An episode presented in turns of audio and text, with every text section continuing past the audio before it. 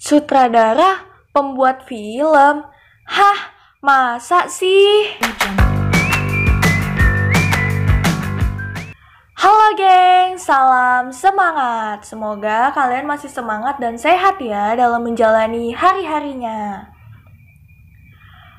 Pada sesi podcast cerita Riani kali ini, saya akan mereview sedikit materi yang disampaikan oleh Kak Fahri pada sesi pendidikan dan latihan dasar yang diselenggarakan oleh UKM Teater Yupa Universitas Mula Warman. Sekaligus bercerita sedikit nih mengenai pandangan saya terhadap sutradara.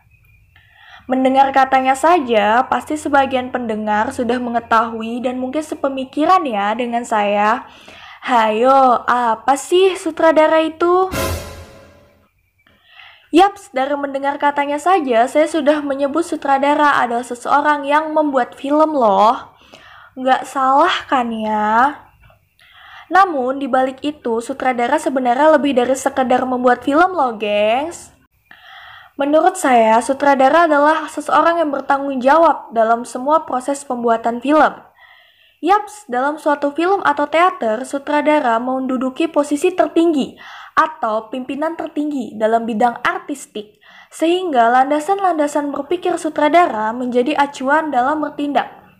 Sutradara juga berperan penting dalam membimbing kru serta penata dan para pemeran filmnya dalam merealisasikan kreativitas yang dimilikinya untuk menghasilkan sebuah karya yang luar biasa loh gengs. Jadi sutradara terlibat dalam semua proses pembuatan film mulai dari pra-produksi suatu film, produksinya, hingga pasca produksi suatu film. Jika dapat dianalogikan, sutradara melihat tidak dengan mata, tetapi dengan pikiran. Sutradara mendengar tidak dengan telinga, tetapi dengan pikiran dan perasaan. Sutradara mencium tidak dengan hidung, tetapi dengan pikiran dan perasaan. Sutradara menyentuh tidak dengan tangan, tetapi dengan pikiran dan perasaan.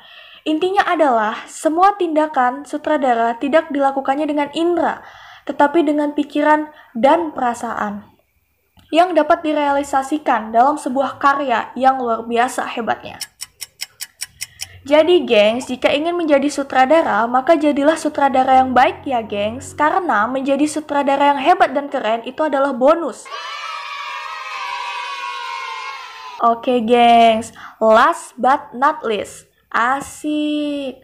Saya suka kutipan dari Kak Fahri, yaitu, Jika kamu ingin berubah, maka kamu berubah dari dirimu sendiri. Karena semua keputusan ada dalam dirimu. Orang lain mungkin bisa memengaruhimu, tetapi semua keputusan ada di dirimu. Dan kamu berhak menolak maupun menerimanya. Sekian dari sesi podcast cerita Riani kali ini. Tetap semangat dan sehat ya, geng. Salam budaya.